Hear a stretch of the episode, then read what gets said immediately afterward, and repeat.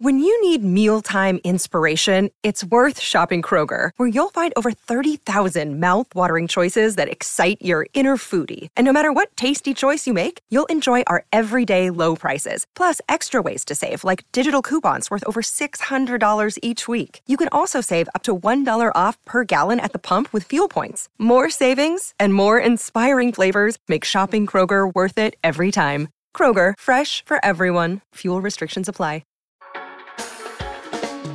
Hey everyone, if you like this podcast, go behind the paywall to get privileged access to the smartest minds in finance. Visit realvision.com/RVPod and use the promo code podcast10, that's podcast10, to get 10% off our essential membership for the first year.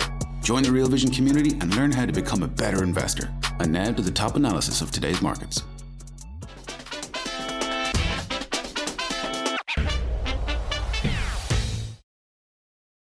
Happy Friday, folks, and welcome to a slightly special edition of the Real Vision Daily Briefing. I'm Andrea Stino, sending to you live Friday, January 13th, and we're trying out something new today on the Daily Briefing. We'll have a bonus half for our members, and in the first half of the show, we'll be talking with Raoul, our founder, about this week's market action. All of that stays the same, basically, but in the second half of the show, we'll dive deep into Raoul's latest Global Macro Insiders report, and that's only on our platform for the Real Vision subscribers. So we'll get Raoul's thoughts on why he thinks everyone's too negative by now, why inflation is set to disappear, and why we see a rebound in China and the ramifications of that rebound for the global economy. He'll also be taking your questions, so if you don't want to miss that, you can sign up by using the link in the description or scan the QR code that you have on the screen right now. But with that said, let's get started. From a hurricane to a mild recession, what has changed? I'm basically quoting Jamie Dimon now. So welcome to the show, Raoul Pal, our co-founder of Real Vision. It's good to see you. Thank you for being here. It's great to see you, my friend. I've done this for a while. I'm looking forward to it.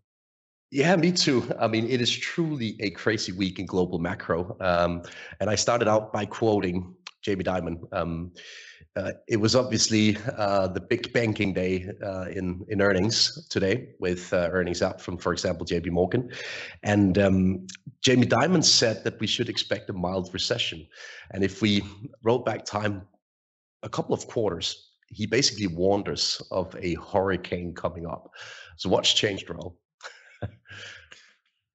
You know, I don't know. I mean, I think you and I have both been pretty consistent with our views and what's coming, and nothing's really changed because it was baked in the cake. I mean, 9 months ago, the economic data, and we've just been tracking that path. You know, all the forward-looking stuff that both you and I use, business cycle forecasts have given us the calling for recession for a long time ago now, and we're now playing out the latter parts of it now. Yeah, we can argue and debate how long and how big it is now, but I'm hearing more of this kind of mild recession, soft landing calls from people. And I don't know really, I don't really see that. I see short and sharp, and we'll talk about that later in the second half, but I don't really see the mild element. Maybe it's to do with, you know, if we go back to 1980, the Volcker one, right? Everyone talks about that as like this terrifying recession. It was actually a really mild one. And the S&P went down 28%, and that was it. It was kind of over and done with. So maybe there's something to do with nominal versus real. Mm. That means that prices remain, you know, demand remains higher because of nominal. Mm. I think that's a good analogy, and if you're right that we can use that 80s playbook, then it could be a milder recession than thought by many. It's at least very interesting to discuss when we get to the 2023 outlook in the second half of the show, Raoul. I wanted to touch upon the price action this week first. To me, it's been one of the crazier weeks in global macro that I can remember. We have action ongoing in China, in Japan, in Latin America, in the US, in Europe. Everything's moving at the same time. So what do you make of all of these moving parts this week, Raoul? They're moving in all directions.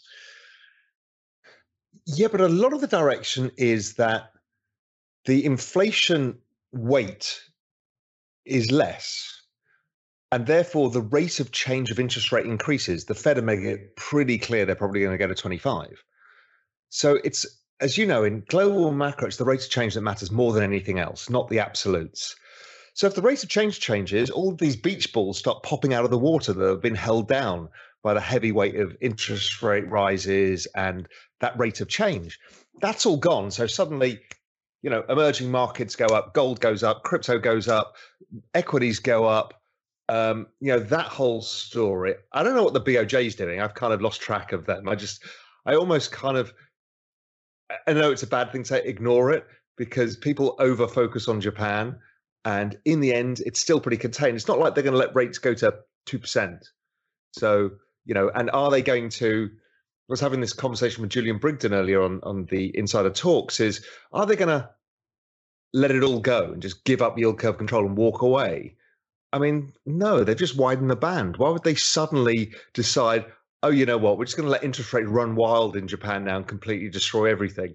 So, but interesting market overall. I mean, you know, it's been a very risk-on week, very risk-on. For some reason, Raoul, we tend to get breaking news out of Japan if the interest rate moves 5 basis points, right? But I guess the reason is that the curve is typically just zero throughout the horizon, right? But I wanted to get your take on this Chinese reopening. It's been part of the news flow basically since New Year's. And it seems to me that everything with just a small link to China is rallying like crazy as a consequence of this reopening. So what's your take on the price action linked to everything Chinese? So think of that beach ball, right? There was another weight on the world, which was the world's largest trading economy was closed. So if you reopen, then the beach ball rises. So anything that has Chinese exposure is going to see a net marginal increase in demand from where they were. So I think it's just that. The question is does China coming back into the world economy mean anything yet to the global economy? My tendency is to think that China, again, we'll talk about this later, the Chinese credit cycle, the Chinese money supply tends to lead currently the Western world by about 12 months. So I think if we're thinking of what's happening now, then we've got a 12-month lead time before it starts filtering into the rest of the world as well in some respects. So, and the rest of the world, the impact on the rest of the world, you know, people are like, well, China's opening commodities. It takes time because the Western demand is still going down. So it's really going to make a difference to the commodity market that so many people are looking at is when all three engines are firing. Europe, China, US. When those three fire, then you've got a potential long-lasting commodity rally. But without it, you've still got a, you know, one or two of the legs of the stool missing. Mm. One of the things that I've noted is the sudden optimism around inflation.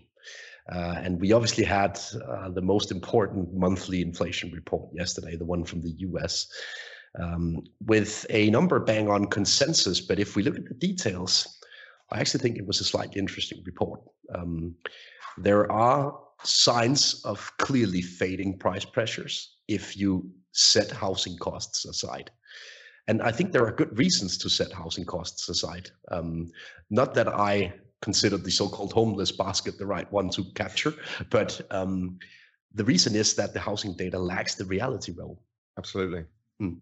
So beneath the surface, it was actually a pretty comfortable report, I'd say, for those looking for slowing price pressures. But one thing I've noted today, and I guess it's a story that carries links to China as well, was the global announcement of price cuts from Tesla. We obviously also saw the price of cars falling in the CPI report from the US. What do you make of this price cut from Tesla? Is it something worth watching? So Tesla doesn't have its own dealer network. So really, to manage inventory, they can't ram it into the dealers. So what the other car companies do is give them cheap loans and ram the inventory into the dealers and let them deal with it. So what's happening here is they have to deal with their own inventory. So I think it's the right thing to do because, you know, the price of secondhand Teslas has been falling as all secondhand cars have. And so to stimulate demand, if they're able to do so directly, why not do it? You know, and maybe they gain market share from it. But it proves the point, and it's the point that even Elon Musk was making, is the inflation picture turned a while ago. I mean, he, you know, I remember him in the summer saying most of the basket of stuff we're buying is down 50% from the high. And everyone's like, no, it's not, you know. But so I think what we're seeing from this is, you know, if you think of two businesses of Elon Musk, one is Twitter, one is Tesla. What has he done at Twitter? Laid off tons of staff. And what has he done at Tesla? Cut prices. That's a recession for you, right? That's exactly what recessions are all about. That's exactly what the Fed want to see. They want to see prices come lower. They want to see a rise in or a lowering in wage demand. So, you know, it's kind of exactly as the framework that you and I have been looking at for a while, which is, you know, recession's coming. And I've lost count of how many, particularly tech companies, have done this now. I mean, it's just endless. I mean, everybody's done at least one or two rounds or three rounds of cutting headcount costs. And prices generally, we've seen discounting. And remember, you know, I think even you and I talked about this. There was a massive rebuild in inventories, excess inventories that were carried into the end of last year. And you kind of knew that after Christmas, anything they didn't sell was going to have to go out the door. And so I think we will see this everywhere, where we see some massive discounting to clear inventories. And again, classic part of a recession. Inventory liquidation is what recessions are all about. Mm. So, you know, I think we'll see a rapid inventory liquidation in the first quarter. Mm. We're going to take a quick break and be right back with more of today's top analysis on the Real Vision Daily Briefing. You're a podcast listener, and this is a podcast ad. Reach great listeners like yourself with podcast advertising from Lips and Ads. Choose from hundreds of top podcasts offering host endorsements, or run a reproduced ad like this one across thousands of shows to reach your target audience with Lips and Ads. Go to lipsandads.com now. That's LIBSYN ads.com. Tend to agree, and if we look at this Tesla story, I also want to get your take on the price action surrounding Tesla from New Year's until now. It's been a crazy volatile beginning to the year for Tesla, obviously linked to Elon's Twitter strategy as well, in my humble opinion. But what do you make of it? Is it something worth watching in terms of broader trends in the tech space, or is it an isolated story to Tesla? So I think it's a lag. I think Tesla's such a favored stock that it's actually lagged. So what I've been looking at is what I call these exponential age stocks, these kind of big technology companies that are sitting on top of exponential adoptions of technologies. And in Tesla's case, it's EV, it's AI, it's robotics. I mean, they've got like 5 of them embedded in the business. But all of these, when you put up a log chart, so Amazon's a beautiful chart. Since its beginning, it's been in a log channel since it launched. I mean, it's incredible. It's because it's a network adoption stock. So most of these stocks have all gone down to 2 standard deviations oversold. You know, I put this regression channel that's easy to do on Bloomberg, and they've all got 2 standard deviations oversold. Tesla was the one that wasn't anywhere near it. And then it formed that head and shoulders top pattern and puked. Mm. And, you know, the bottom of the channel is about $100, and it pretty much touched it. So, you know, have we got to the kind of levels where Tesla's bad news is in the price? Probably. Not 100% guaranteed, but I would suggest that, you know, is the EV market going away over the next 5 years? Are we going to sell more EVs? Well, you know, you live in Europe and you see it clearer than everybody else. I mean, every bloody car on the street becomes an EV over time in Europe. The US is slower to see it, but it's happening. Even here in the Cayman, tons of I mean, I've got 2 of them, Little Cayman. So I think that the trend continues. So, you know, I'm actually looking at, okay, where's the place to add? The Twitter story, it was really interesting. I know some people absolutely hate Elon Musk. I just observed the whole thing, and a lot of people were like, he doesn't know what he's doing. I went on to a 2-hour Twitter spaces of him with a bunch of engineers about the Twitter tech stack. I mean, the guy knows it inside out. His tweets are kind of like a snapshot of his monkey mind. Actually hear him talking.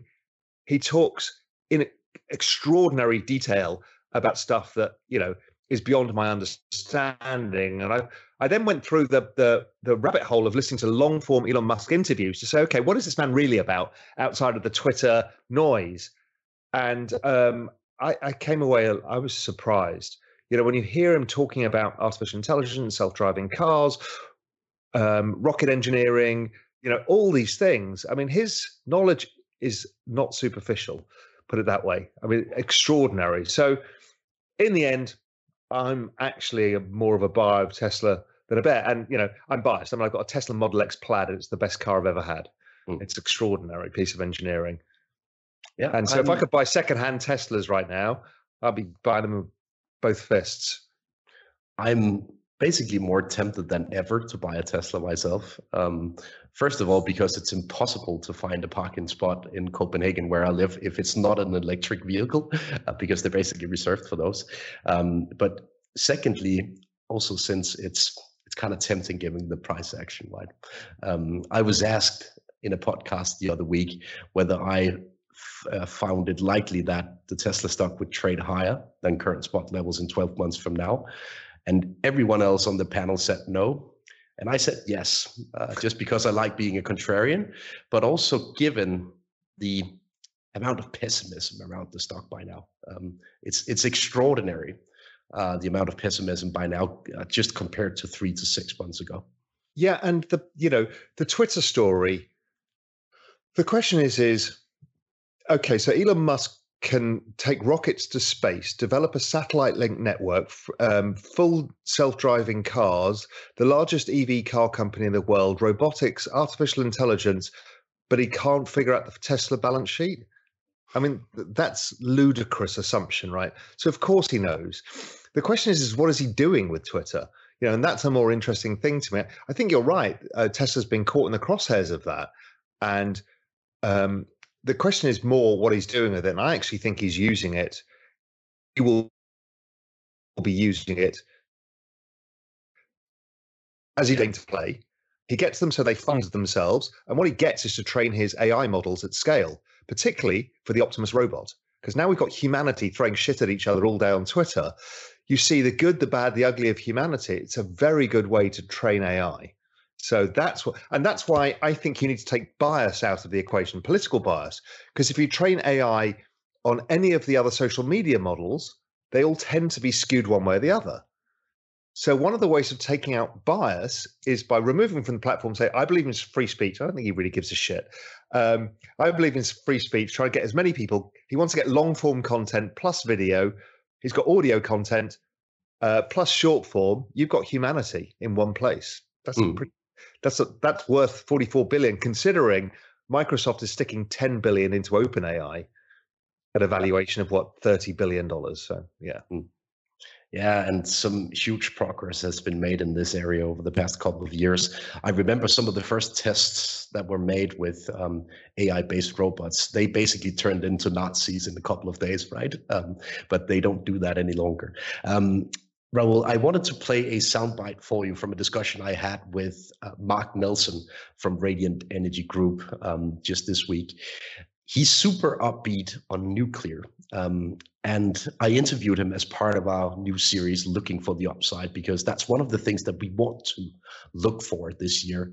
With all of the negativity, with all of the doom and gloom of 2022, we want to look for the upside. So let's listen to Mark's pitch on nuclear and get back to the upside of 2023.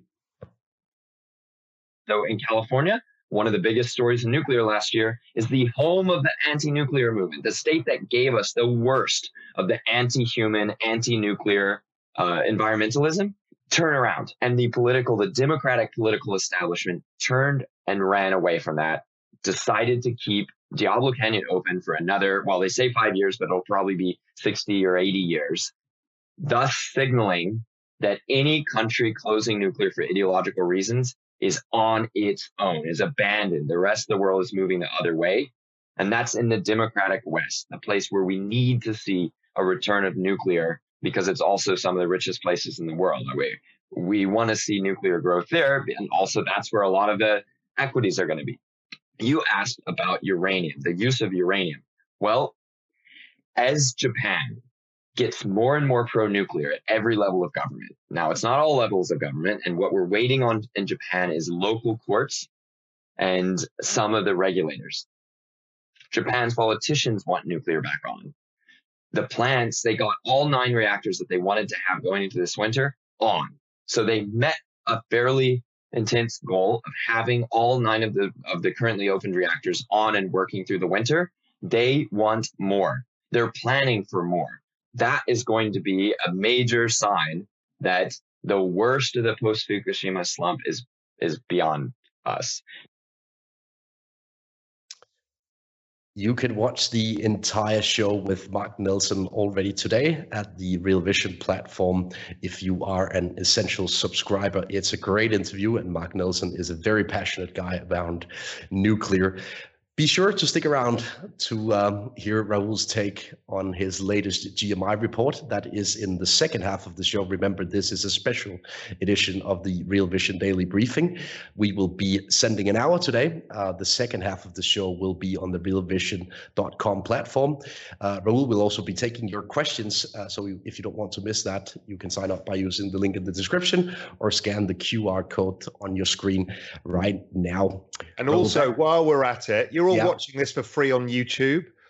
If you want to see more of this, just click the subscribe and like button. It helps us out a lot, and you'll make sure you get to see this every time it comes out. So like, subscribe, please. Valid point, Raoul. We're going to take another quick break and be right back with more of today's top analysis on the Real Vision Daily Briefing. You're a podcast listener, and this is a podcast ad. Reach great listeners like yourself with podcast advertising from Lips and Ads. Choose from hundreds of top podcasts offering host endorsements, or run a reproduced ad like this one across thousands of shows to reach your target audience with Lips and Ads. Go to lipsandads.com now. That's LIBSYN ads.com. This Looking for the Upside series is a favorite of mine, Raoul. It's a pleasure to host it since I honestly got a little bit tired of the doom and gloom of Q3 and Q4 of 2022. So is there any upside to look for in 23? And what's the whole idea behind this series? I'm actually very bullish. Now, the recovery from a bear market either comes two ways, either kind of it comes up, corrects, and then eventually goes, or it comes sharper. It depends on central bank action, liquidity, that kind of stuff. But if I look forward, I'm very bullish because we've just gone through the rate cycle. So that's out of the way. So we've got the downside rate cycle. It sticks somewhere in the middle, which I don't think they will. But let's say the consensus is right. It's the rate of change that matters. The rate of change comes down first, then sticks. So that's good for risk assets. We've marked down everything in value and price. So therefore, the probability of a risk-adjusted return on the up. And then we've got, I've been talking about this a lot, the exponential age technologies. We were talking about Tesla, but, anybody's been paying attention has seen what happened to AI. It went from me interviewing Emad to say, oh, my God, this is coming, to ChatGPT, to everyone thinking, oh, shit, we're out of a job within 3 weeks. I mean, that ChatGPT went from 0 to 1 million users in 4 days. We've never seen anything like it. And it keeps crashing. There's so many users on it. So that's the technology. And we've got tons of these coming. The energy situation that you've been following so closely, the nightmare in Europe didn't pass in the end. It's, we saw what was bad, but, the Peter Zihans of the world and others were like, the Europeans are going to be having to be chipping frozen corpses from the streets. That doesn't look like that's happened. Nobody's run out of energy. Yes, there's been some rationing and stuff like that, but it seems to be contained. So also investors were so negative that I've got charts going back to the 1970s, the AAII Investor Intelligence Survey. It was the most negative since 1970 or something crazy. So usually when all of those things happen and we've got liquidity returning, market's pretty positive. So I love this series because I think there's I think everybody's looking that way, and that usually means the opportunities to look the other. Mm. I agree, Raoul. Speaking of liquidity, we actually have a technicality worth discussing surrounding dollar liquidity. The US Treasury hinted today that they will reach the debt limit on Thursday, which means that the US Treasury will have to take additional steps to ensure that they can pay bills over the course of Q1 and Q2. Interestingly, Raoul, it actually means that we could see dollar liquidity being added by the US Treasury, because ahead of such a debt ceiling deadline, they're not allowed to incentivize politicians to drag negotiations out for long by holding a lot of cash idle at the Federal Reserve. So the US Treasury will simply have to empty its cash buffer at the Federal Reserve, and private banks and households and corporates will be on the receiving end of that liquidity, which makes for an interesting liquidity scenario into the beginning of February and March. And Janet Yellen obviously said that Thursday is the day to watch in terms of the debt limit, but is it something that you find tradable, Raoul? It's almost something that we discuss every year, right? I've been doing this since 1990. I've heard this debt limit. You know, the negotiations have gone on and long, but look, there's never a default. I think it's interesting is the point you raised. Interesting. And the Treasury General Account is an interesting part of that equation and how they manage it. You know, because don't forget, there has been various offsets to QT that have been going on that meant liquidity's not been as negative as it could have been. And the Treasury account is one of the big things that can add or reduce liquidity to markets. As you suggest that they start adding liquidity, it seems to be the start of the change of liquidity that I've been looking for. You can hear the cowbell in the distance, as it were. Yeah, let's see whether we get an actual liquidity addition from the Federal Reserve as well throughout this year. That is one of the questions that we will discuss in the second half of the show when we go through your 2023 outlook, Raoul. Final thing I wanted to touch upon before we get to the 2023 outlook on the realvision.com platform is the Bank of Japan meeting next week. We've touched upon it early in the discussion, but it seems to me from all of the Bloomberg chats that I'm on that it is the thing that all hedge funds are watching right now. We've seen a massive move in the yen over the course of the past few weeks, but interestingly, it actually seems like a rally in the yen is equal to good news for dollar bonds. So what do you make of that correlation and the event next week in Japan? Well, you know, it depends, because the Japanese, the large foreign buyers of assets. So it depends where their capital flies to and what happens. I mean, the yen has been screaming higher over the last few weeks and stuff. So I don't really know. I do tend to find that if every hedge fund is thinking there is a special event of which they know something about and nobody else does, it usually means that everybody knows about it. It's, you know, when you've got a lot of people all talking about one event risk, that event risk is priced. So I think it's relatively priced. I don't know. And I think it's only at the margin it really affects US bond markets and European bond markets. So again, I've tended to find that the market has overtraded Japan as a global story. And I found that it hasn't had as much impact as people expect. It's at the margin impact. Mm. I don't know. What do you think? Well, the simple equation, or the simple bond math rather, tells me not to care too much about it. If the Bank of Japan moves the needle by 25 basis points, it's still a bad trade to buy US Treasuries with an embedded FX hedge seen from Japan. It still yields negatively when you account for the running cost of hedging the dollar versus the Japanese yen, and a move of 25 basis points in the Japanese yield curve will not alter that in any way.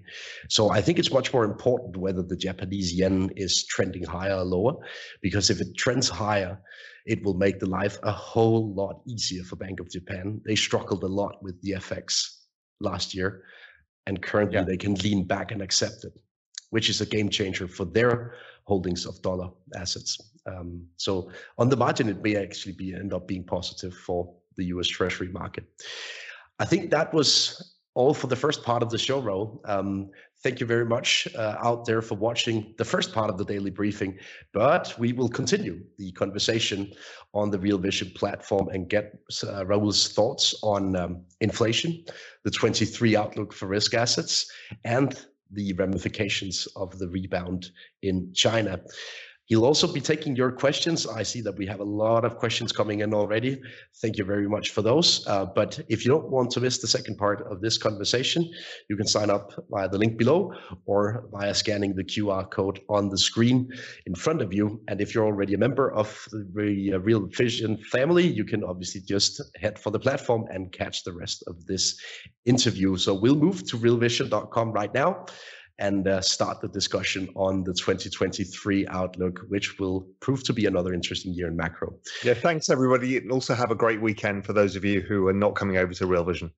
What's up, revolutionaries? Thanks for tuning in to the Real Vision Daily Briefing. For more content like this, head over to realvision.com and get unfiltered access to the very best, brightest, and biggest names in finance. You're a podcast listener, and this is a podcast ad. Reach great listeners like yourself with podcast advertising from Lips and Ads. Choose from hundreds of top podcasts offering host endorsements, or run a reproduced ad like this one across thousands of shows to reach your target audience with Lips and Ads. Go to lipsandads.com now. That's LIBSYN ads.com.